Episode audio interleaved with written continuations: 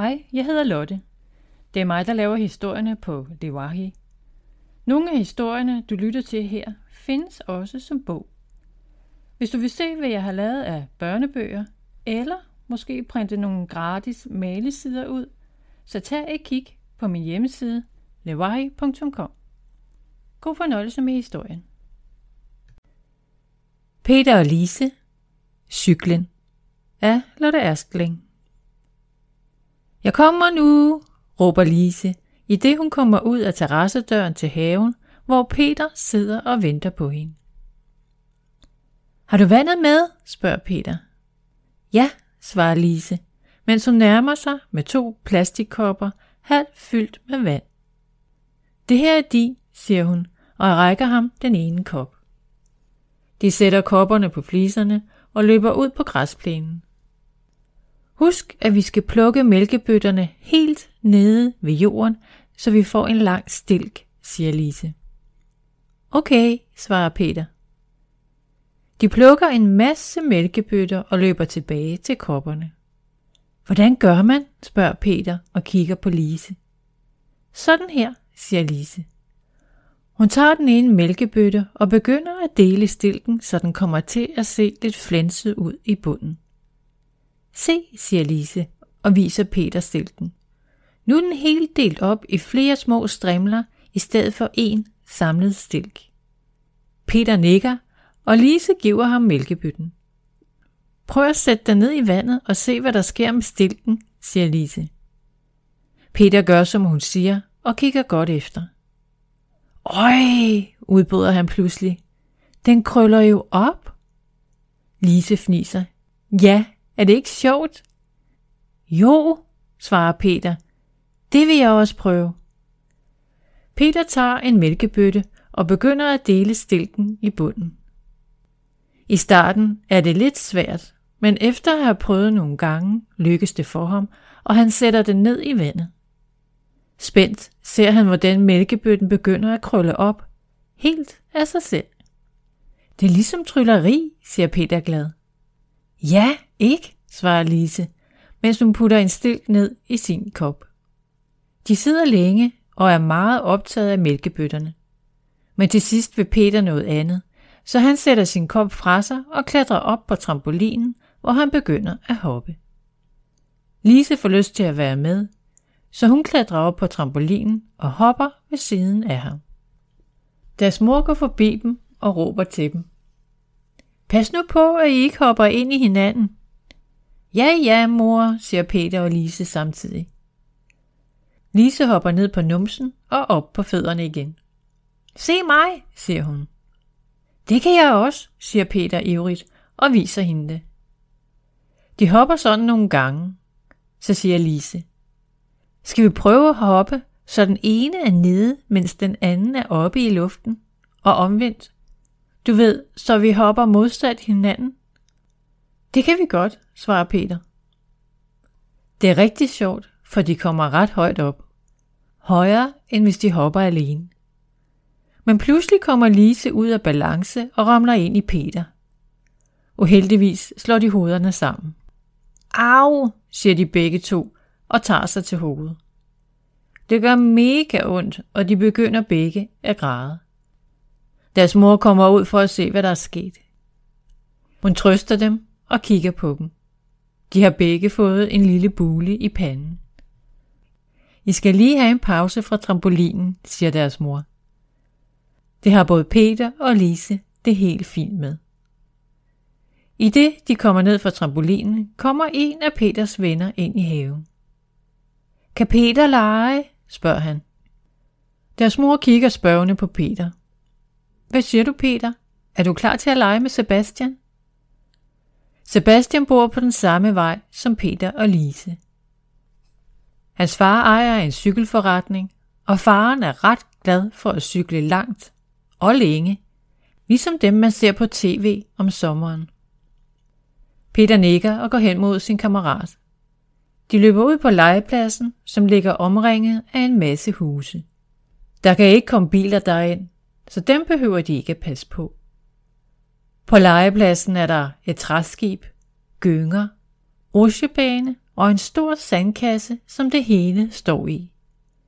Ved siden af er der en plads, hvor man kan køre på mooncar, spille bold eller hvad man nu har lyst til. Lise går ud i køkkenet sammen med sin mor og sætter sig ved spisebordet. Hun får et glas juice, som hun sidder og nipper lidt til.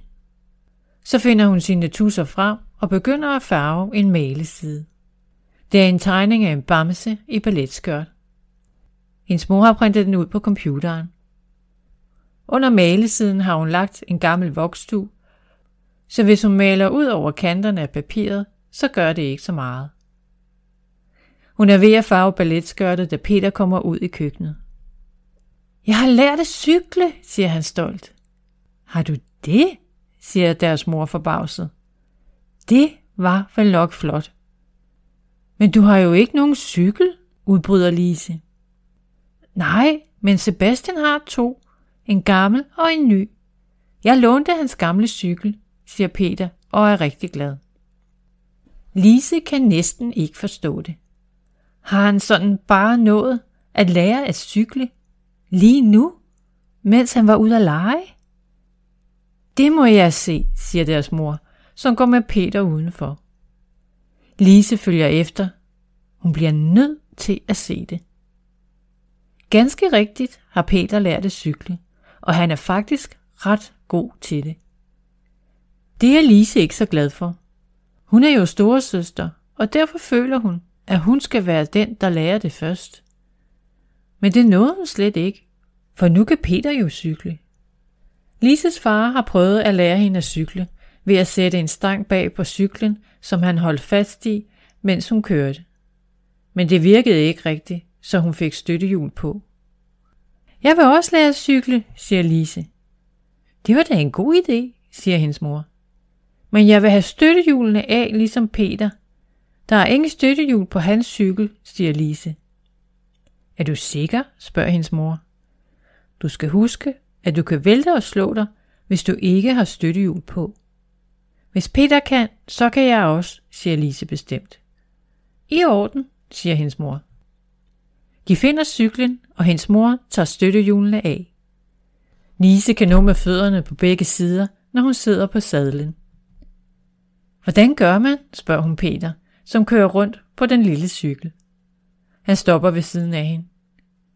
Du gør bare sådan her, siger han, mens han sætter den ene fod på pedalen og træder til med foden, så pedalen bliver trykket nedad og cyklen kører frem efter. Lise sætter den ene fod på pedalen og træder til, så cyklen bevæger sig frem efter. Men når hun skal til at sætte sin anden fod op på pedalen på den anden side, så er hun lige ved at vælte og må sætte fødderne på jorden igen. Hun prøver mange gange, og hun vælter også to gange. Hun slår sig og får lidt skrammer, men hun er ligeglad. Hun vil lære at cykle.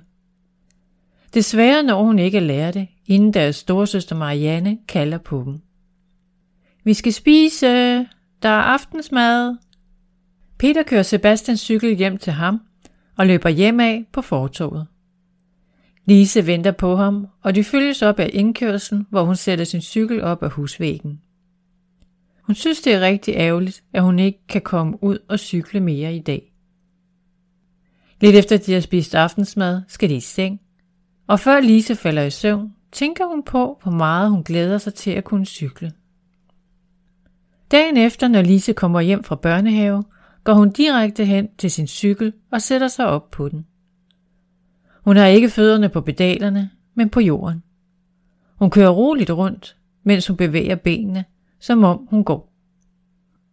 For sjov prøver hun at få fart på cyklen ved at gå stærkt med sine fødder.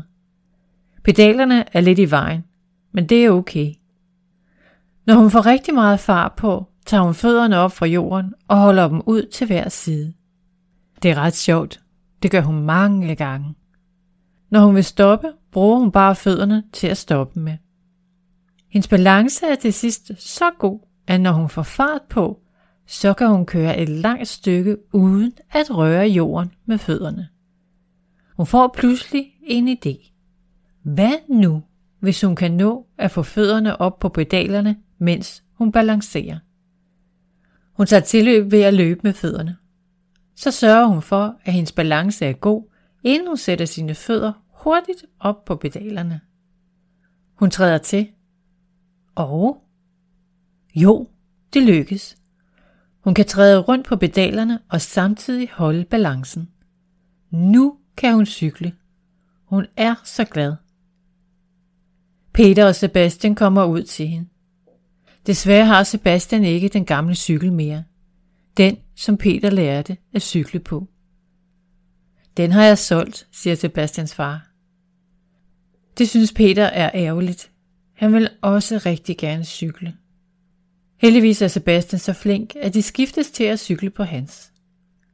De leger, at de kører i biler. Med kridt laver de veje på fliserne, som de derefter kører rundt på. Nogle steder på deres kridtvej skal man stoppe og se sig for, før man må køre videre. De bruger meget tid på at cykle rundt sammen. Når de den aften bliver kaldt ind for at spise aftensmad, bliver Peter lidt ked af at aflevere Sebastians cykel tilbage. Peter vil også rigtig gerne have en cykel.